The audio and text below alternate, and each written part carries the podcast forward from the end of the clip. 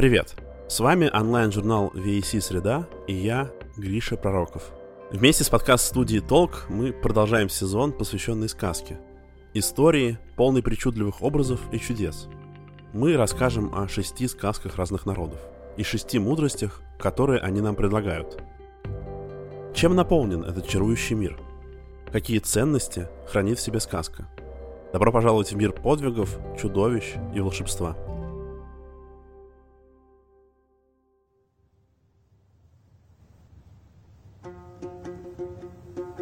Аварская сказка. Дочь морского царя. Жил в давние времена человек. Было у него 3 сына. Каждый день приходили они рано поутру к отцу узнать, здоров ли он и не нужно ли ему чего-нибудь. И вот раз пришли они и увидели его в великой печали. «Что с тобой, отец?» – спросили сыновья. «Огорчили тебя дурные вести или беда какая случилась? Отчего ты такой невеселый?» «Не было дурных вестей, и беды со мной тоже не случилось», – ответил отец. «Не дает мне покоя сон, который видел я в эту ночь. Снилось мне, что взошло над морем солнце, а вслед за ним выплыл на морской берег снежно-белый конь. В один миг обежал он трижды вокруг земли и снова канул в море, а вслед за ним на дно морское упало мое сердце. Вот с того часа, как увидел я этот сон, не мил мне стал дом наш и весь свет. Хочу добыть я этого коня». «Успокойся, отец», — сказали сыновья. «Мы пойдем за этим чудом и добудем его. Ну, или не вернемся». Вскочили они на коней и поехали. В полдень 3-го дня очутились братья на перекрестке 3 дорог и увидели камень, на котором были высечены такие слова: «Кто пойдет направо, будет жить. Кто пойдет налево, тоже будет жив. А кто прямо пойдет, или счастье найдет, или сам пропадет». Ну, старший брат поехал по правой дороге, средний повернул налево, а младший погнал коня напрямик. «Зачем ты едешь по этой опасной дороге?» — кричали братья. «Поезжай с нами!»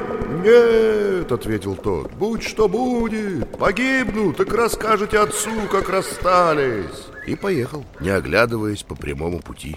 Ехал он, ехал днем и ехал ночью.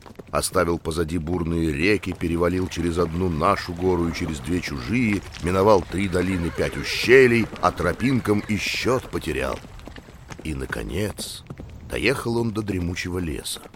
Плутал он в этом лесу день, плутал неделю, плутал месяц, год плутал, но ни следа человеческого, ни жилья, ни выхода из леса найти не мог. Голод и жажда измучили его, одежда на нем износилась и висела клочьями, конь его пал, а боевой меч покрылся ржавчиной. И вот, когда юноша уже совсем отчаялся, он увидел на земле след человеческой ноги. Только нога та была удивительная, длиной в 3 аршина и шириной в аршин. Юноша не побоялся, пошел по следу. Лес перед ним расступился, и он вышел на большую поляну, посреди которой стоял дворец, высокий, до самого неба. Юноша вошел во дворец и увидел великаншу, старуху Карт, которая дремала у очага. В одно мгновение подбежал он к ней и коснулся губами ее груди в знак того, что хочет быть ее сыном. «Эх, хитер же ты!» — сказала старуха Карт. «Теперь, по нашему обычаю, ты стал моим названным сыном, а я твоей матерью. Не сделай ты этого, пришлось бы тебе худо. Откуда ты? И что тебе надо?» Юноша рассказал ей о снежно-белом коне. Старуха Карт задумалась. «Ага, такой конь действительно есть. Это конь морского шаха, что живет на дне моря. Каждый день с восходом солнца выплывает конь на сушу, в один миг трижды обегает вокруг света, купается по пути в молочном озере, валяется на белом песке и снова уходит в воду. Там, на морском берегу, где резвится он, стоит чинара. Она так высока, что достигает вершиной до самого неба, а на вершине ее висят золотое седло и серебряная уздечка. Кто поймает морского коня и наденет на него эту сбрую, вот тот и будет ему хозяином. Старуха Карт накормила юношу, дала ему одежду, оружие, доброго коня и показала дорогу к морю. Ехал он долго, ехал он трудно, ехал днем и ехал ночью. И приехал, наконец, на берег моря. Снял с чинары золотое седло, серебряную уздечку, вырыл в песке яму и спрятался в ней.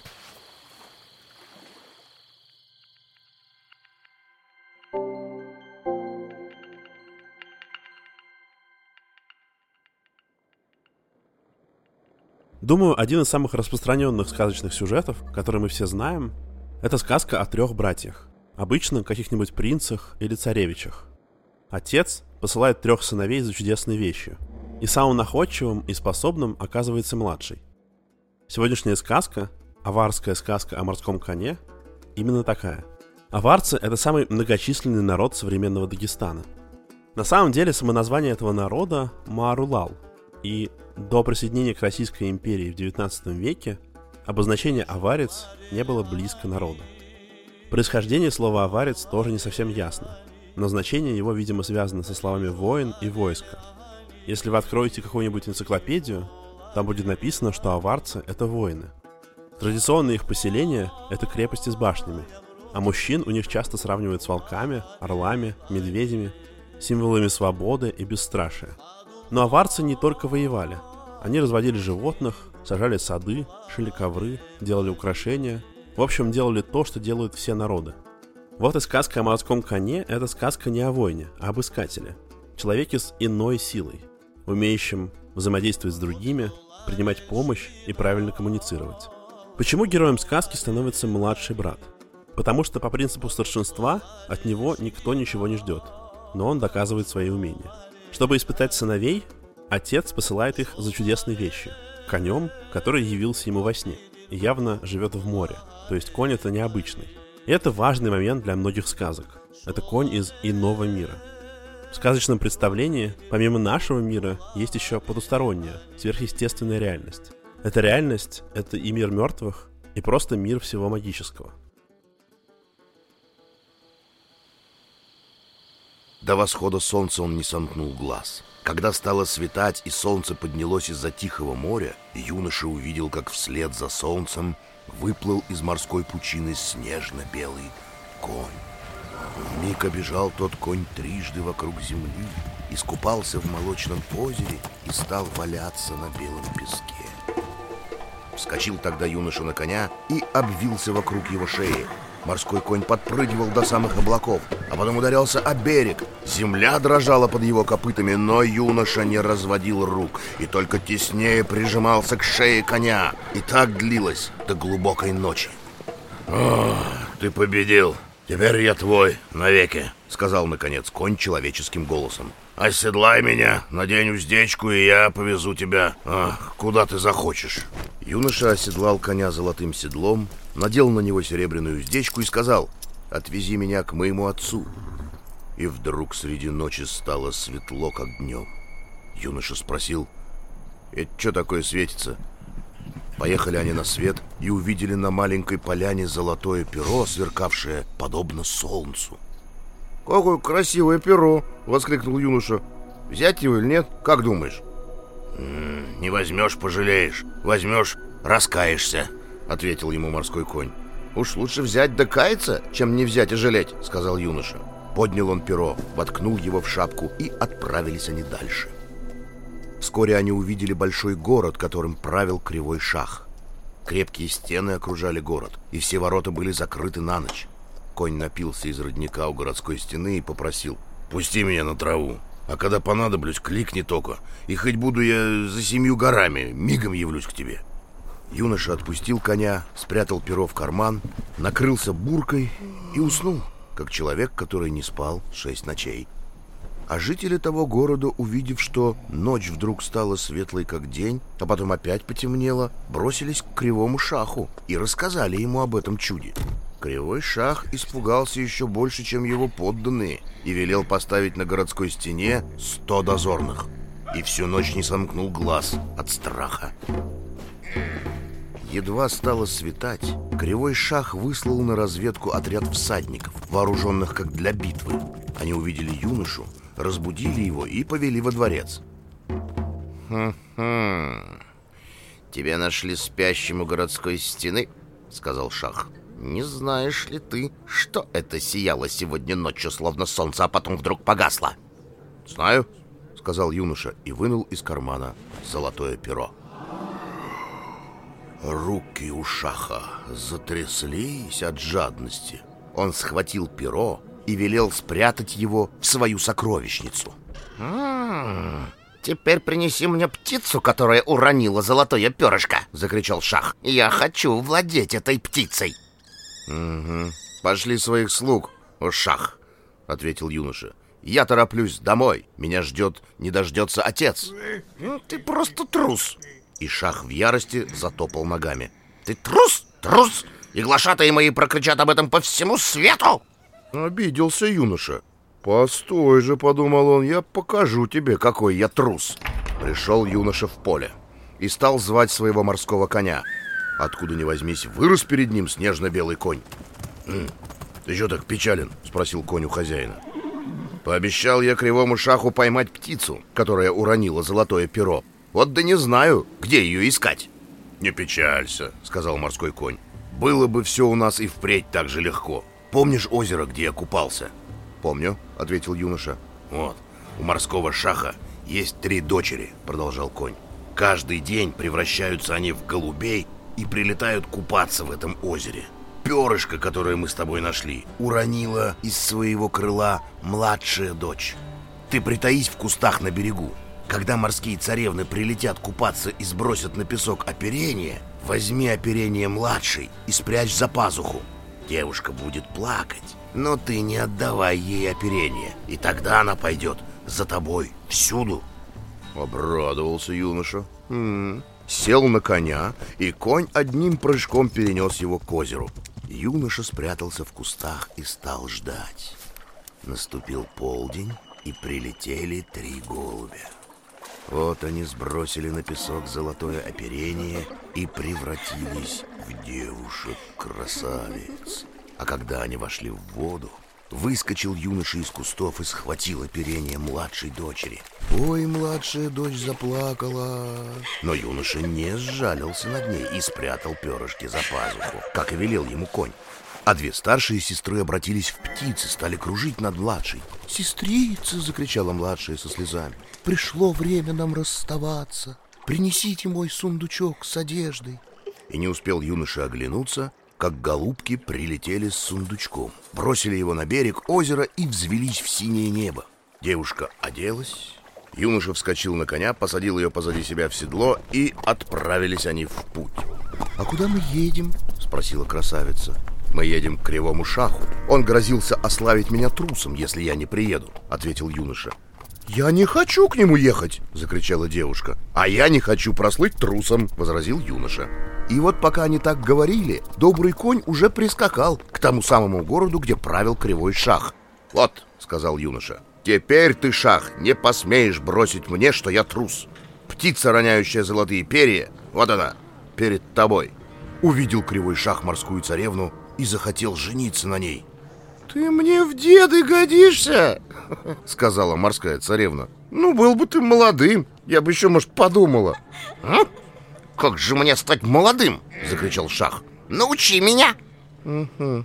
А ты вели выкопать за городом колодец глубиной в 60 аршин, — сказала девушка. — Наполни его молоком красных коров, искупайся в том молоке, и ты превратишься в юношу». «Что за выдумки?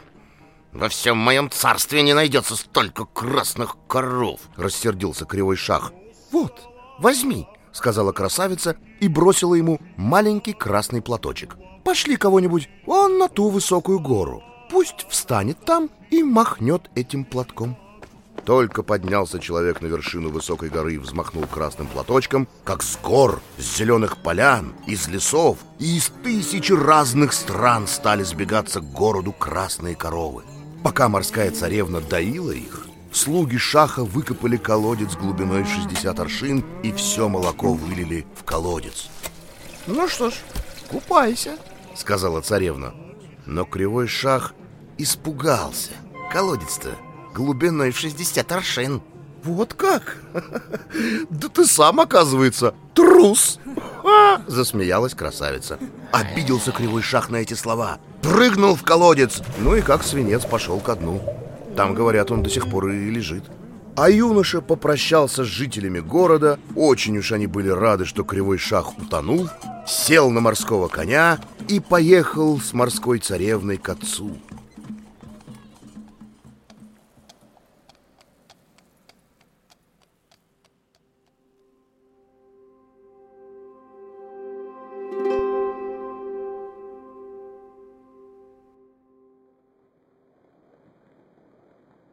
Младший брат смекает, что чтобы попасть в этот мир, нужно идти по самой опасной дороге, даже несмотря на то, что братья его отговаривают. На пути встают испытания и встречаются помощники. Зачарованный лес, старуха-великанша, город со злым шахом и девушка-птица. В аварской сказке соединяются некоторые образы. Например, морской конь — это одновременно и заветный приз, цель из иного мира, за которой отправляется главный герой, и помощник, который дает герою советы. Помните, у богатырей часто бывают кони-помощники. Вот тут такой же образ, хотя герой не богатырь. Девушка с золотыми перьями может напомнить вам жар-птицу из славянских сказок. Ее золотые перья — это знак иного мира, небесного, солнечного, но в том числе и мира мертвых. И без помощника тут не обойтись. И пусть в этом мире герой слабее, его сила в другом. Он прислушивается к советам и следует правилам. В этом ином мире свои законы, и их нужно соблюдать. Младший брат слушает старуху карт, слушает коня, и в конце концов ему помогают. То есть дело не в грубой силе, а в том, чтобы уметь общаться с миром, прислушиваться к людям вокруг и заручаться их помощью.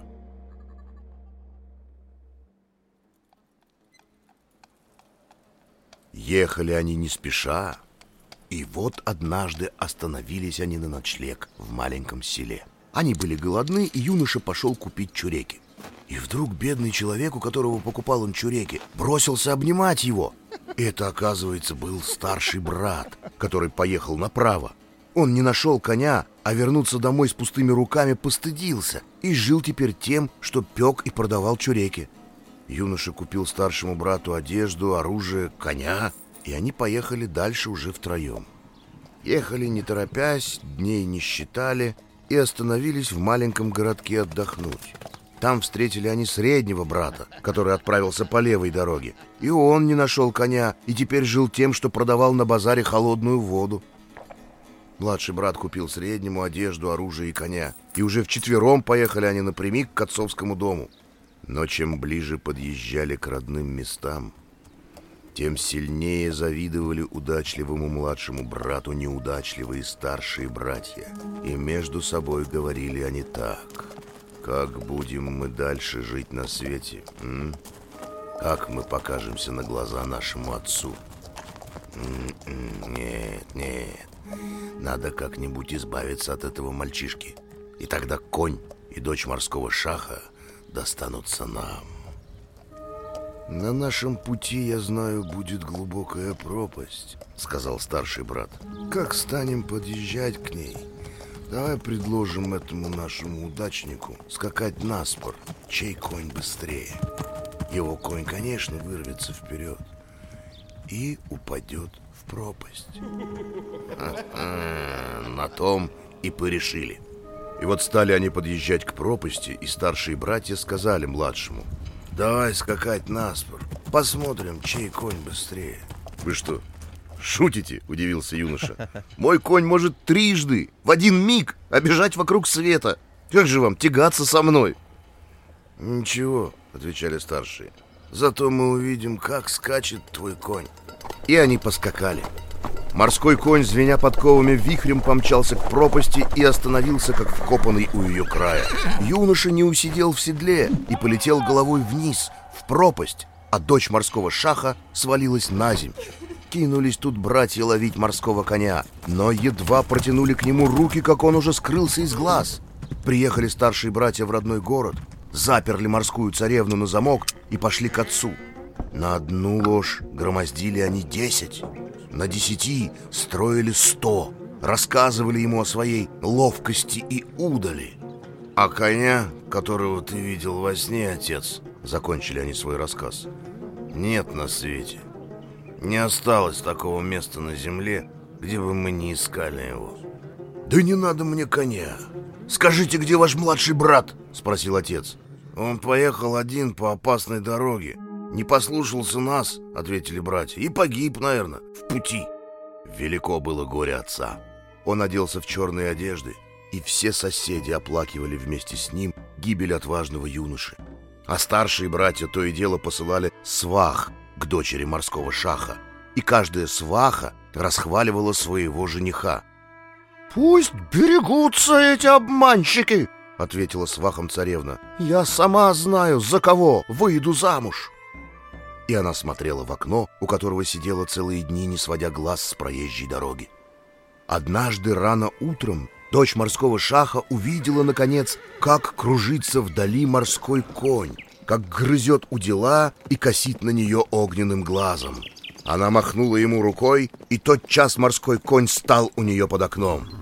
«Где твой хозяин?» — спросила она. «Ты же знаешь, свалился в пропасть», — ответил конь. «Мы должны спасти его!» — воскликнула дочь морского шаха. «Накинь мне на шею веревку подлиннее», — сказал конь. «Я вытащу его из пропасти». У красавицы не было веревки. Она обрезала свою золотую косу, свела из нее длинную веревку и набросила на шею коня. В тот же миг конь очутился у пропасти и опустил золотую веревку на самое дно. Юноша схватился за нее, выбрался на белый свет, сел на морского коня и поскакал в родной город. А старшие братья, как услышали знакомый звон подков, пустились наутек. Один на запад, другой на восток, и до сих пор еще, пожалуй, бегут. Так храбрый юноша добыл своему отцу снежно-белого морского коня и женился на красавице дочери морского шаха. Свадьба была очень веселая. Дули в кожаную зуруну, били в медный барабан.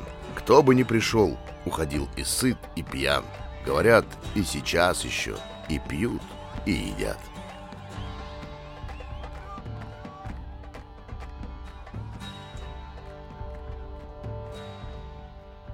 В таких сказках часто присутствует мотив путешествия. Герои отправляются за пределы дома. И хотя нам может казаться, что раньше люди сидели на месте, на самом деле в культуру было заложено движение и мотив пути. Путь прослеживался и в обрядах, и в поиске невесты, и во многом другом. Кто-то отправлялся на базар или ярмарку, кто-то ходил на отхожие промыслы, кто-то ходил и торговал. Путешествие было опасно, но приносило выгоду. А вернувшись, путешествующие рассказывали много о чужом мире. Вот и в этой сказке герой проходит долгое путешествие, сталкивается с противниками и проходит испытания. И успешно с ними справляется. Хотя в нем нет богатырской силы, и ему не нужно доказывать другим свои способности и храбрость. У него свой путь. И на этом пути главное испытание — уметь взаимодействовать с миром, в котором оказываешься, прислушиваться к нему и узнавать о его правилах. И тогда могут прийти уважение и помощь, которые выручат в трудные минуты.